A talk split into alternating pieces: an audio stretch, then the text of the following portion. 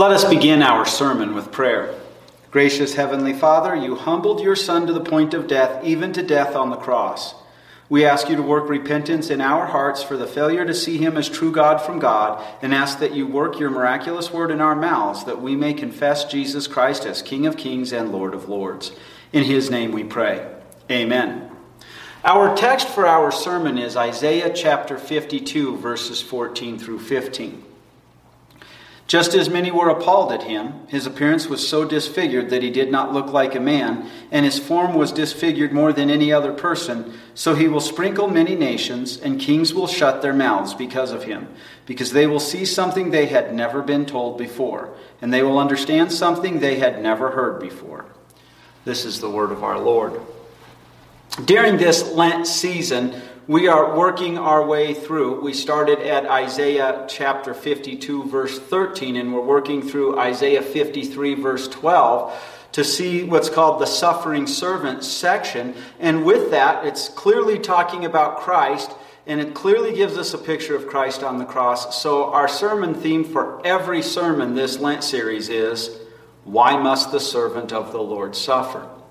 Now, last week we covered Isaiah 52, verse 13, which says, Look, my servant will succeed. He will rise. He will be lifted up. He will be highly exalted.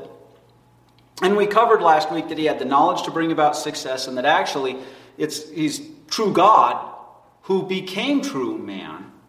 And so we focus on that God man. And we have to remember it's the God man that we see today as we work on the next leg of the question why must the servant of the Lord suffer?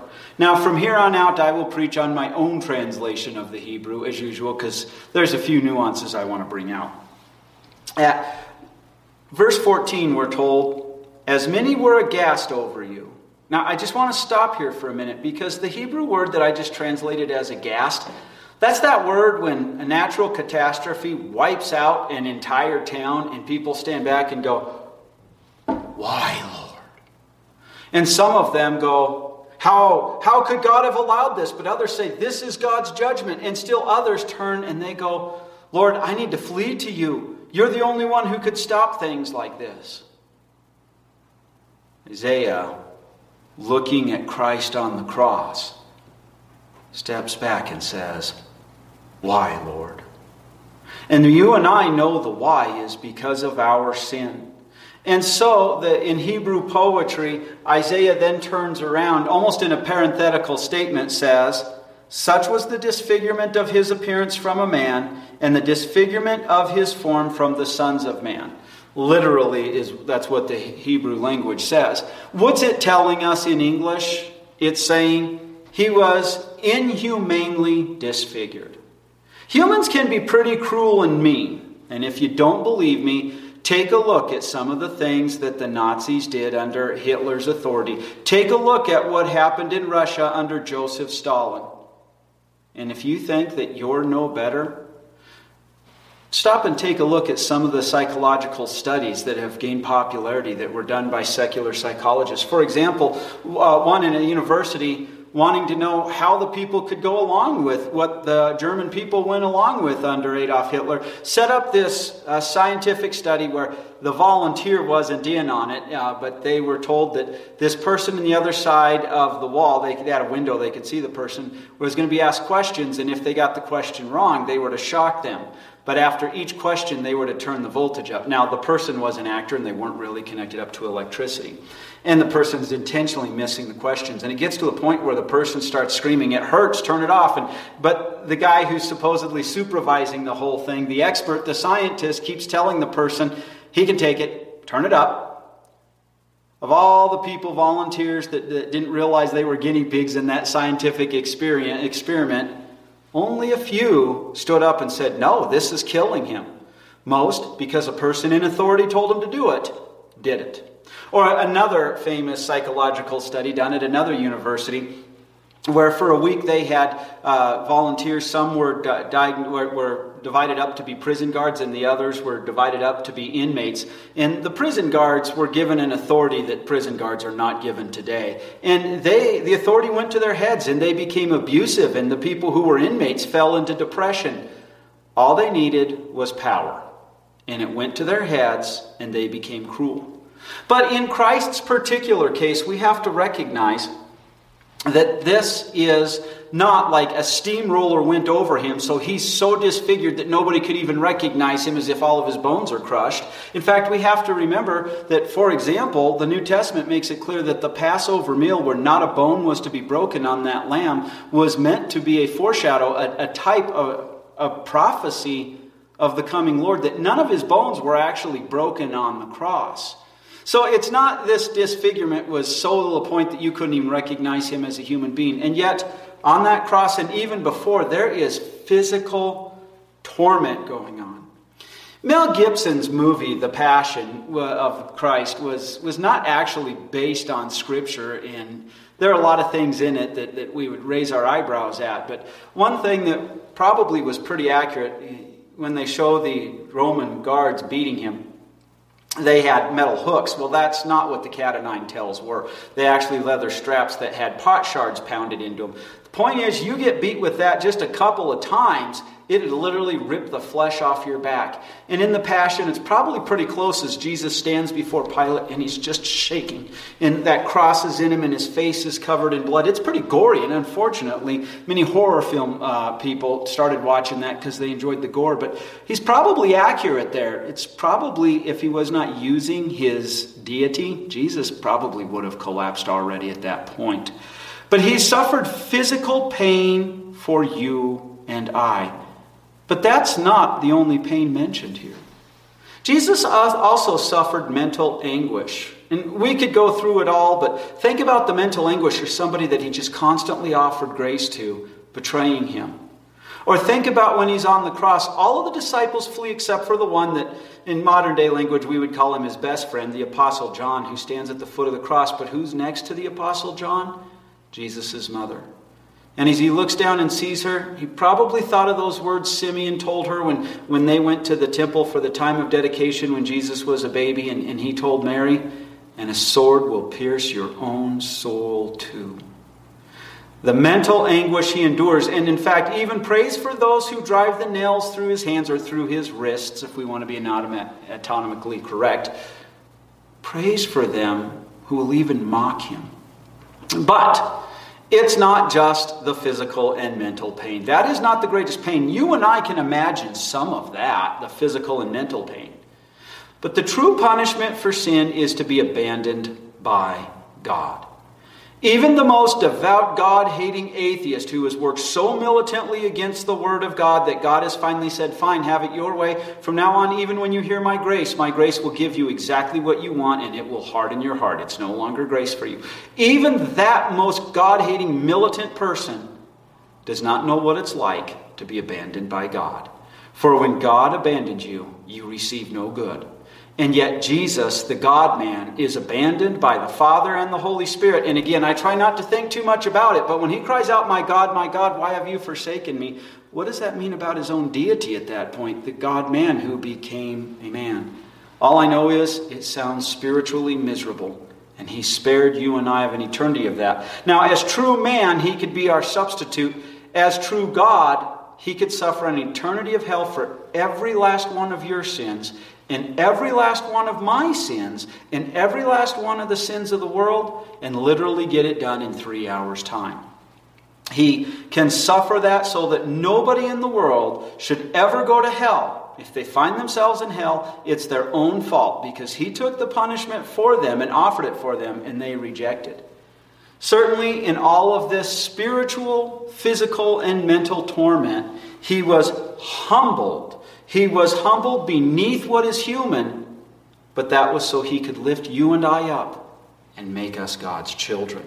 That's the first part to our question. But before we move on to the second answer to the question uh, in today's text, we have to point out that even now, today, there are people that cannot believe that God would allow such harm to be done to himself.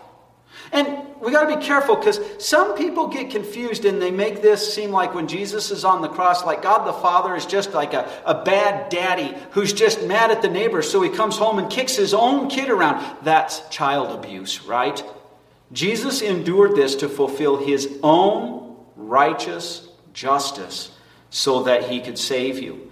And he did it through suffering. But there are many who would deny the suffering, who would turn God almost into a magic formula where if you just believe hard enough in him and do the right things, and they even pull Bible passages out of their context and twist them almost like a magic formula, so that if you follow their advice, then God's going to make you healthy, wealthy, and wise. Worldly prosperity is never promised to us. A poor person can let money be their God, and a rich person may not have money as their God. And we know of rich people like Abraham who God actually blessed. But God never promises us worldly prosperity. What he promises us is that he'll make, he's made us his children, our sins are forgiven, and the new heavens and the new earth are ours. He promises us that he uses suffering even in your and my life. So when you're suffering, remember, that's not atoning for your sins, but God uses suffering to keep you in your faith, to keep you clinging to him, and lots of times even for your neighbor. So I always remember one woman I visited her son had fallen away, sadly, on account of a pastor who did not apply the gospel very well. And as she was dying, and I was visiting her regularly in the hospital, it happened I saw her son kind of hiding around the corner of the hospital room listening to my devotion, and then her son called me. And I'll never forget the day I came in and I said, I know one of the reasons. I'm sure there's many, but I know one of the reasons why you are God has allowed this suffering to come upon you. And then I told her he's used it to call your son back into his flock. And I'll never forget the grin on her face as she said with complete confidence, then it's worth it. Jesus suffered spiritually in a way you and I, thanks to his grace, will never know what it's like to suffer. He suffered spiritually and mentally as well. So if you are suffering mentally or physically, you can be assured that your Savior would not allow that to happen unless he was using it for your good or the good of your neighbor. And so, why must the servant of the Lord suffer? To be humbled beneath what is human, so that you and I can be elevated. We can be made God's children.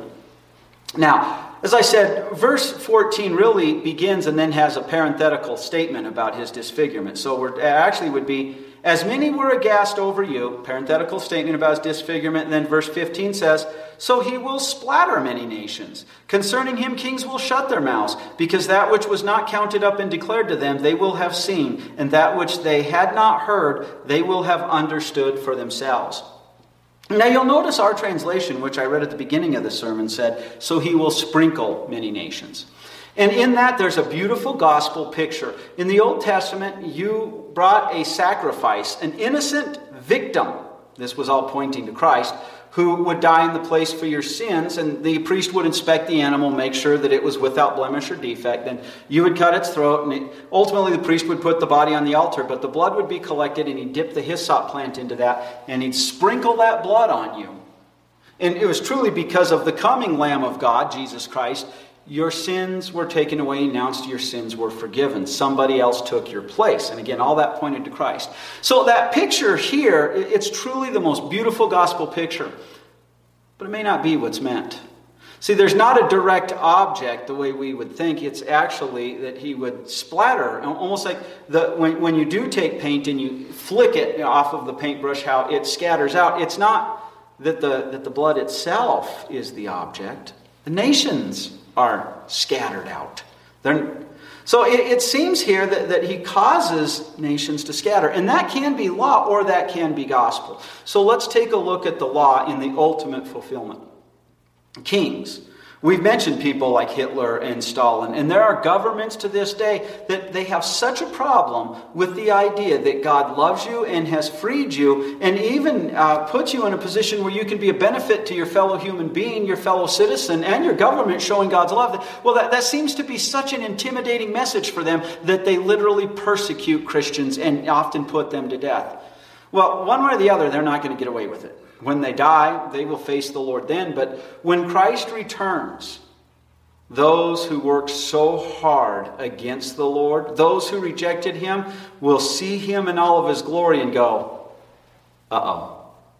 What they themselves refused to hear, that wasn't recounted up and described to them because they would have gone la la la, not listening anyways. Suddenly they're going to say, That is the loving God and I hated him, or I was indifferent to him. They will want to run in fear. So that would be the law picture. But there's a gospel picture here as we can understand it as well. 50 days after Christ's uh, resurrection, on Pentecost Sunday, the Holy Spirit comes upon the disciples there in Jerusalem, and there were people from many nations there, right? And the word would go back would go out from Jerusalem to the many nations. Men like the Apostle Paul would spread it throughout the Roman Empire. Think of the evangelist Philip. We don't want to confuse him for the Apostle Philip, but the evangelist Philip, who, ironically, there, that Ethiopian eunuch who was on his way back home to Ethiopia had bought a scroll of Isaiah and was reading the suffering servant portion that is this year's text. And, and Philip says, basically, Are you getting it? And he explains it to him. Well, you know that Ethiopian took that back home with him and shared the word of God that the Savior had come. And so the word spread. And it's very interesting, we're told, uh, because that which was not counted up and declared to them, they will have seen. That is an accounting term. When, when, you, when you count up all of the beans, if you will, and then you give a description of what's going on. The fact that we need a Savior and we have a Savior, counted up graphically and described. It had not been. That, you think about. Uh, you and I before God came to us with His Word, but then He does. And then we see it. We see Jesus is the Lamb of God who takes away the sin of the world, and we can't keep our mouth shut. We become the ones who count it up and share it and describe it with others. We tell our neighbor and pour the blood of the Lamb on them. And that which they have not heard, they will have understood for themselves. We understand I'm a sinner who has been made God's child. Now I understand this. And then we're able to understand how to live in that grace. Instead of being Pharisees pointing out people's sins so we can feel like I'm better than you, we understand how to motivate people with God's love, with His grace, as we share the good news of salvation in Christ. So the nations then would be, as uh, in that case, it can be law, where those who reject the Lord one day and on Judgment Day ultimately, or prior to that, will turn around and go, uh oh, or it can be the conversion not just of Jews, but of Gentiles as the word goes out throughout the world. Romans 10, verses 12 through 14 tells us so there's no distinction between Jew and Greek, because the same Lord is Lord of all, who gives generously to all who call on him. Yes, everyone who calls on the name of the Lord will be saved. Why must the servant of the Lord suffer? To be humbled beneath what is human, so that he can lift you up and make you God's child and to be glorified in the mouths of men. As you have stood in amazement and seen how a sinner like you has been made God's child, you cannot help but to sing out, to tell others the good news of salvation in Christ. And when you do, he is glorified in your mouth. Amen. And now the Lord lets you, his servants, depart in peace according to his words, for your eyes have seen God's salvation, which he prepared in the sight of all people, a light for revelation to the Gentiles and for the glory of his people Israel. Amen.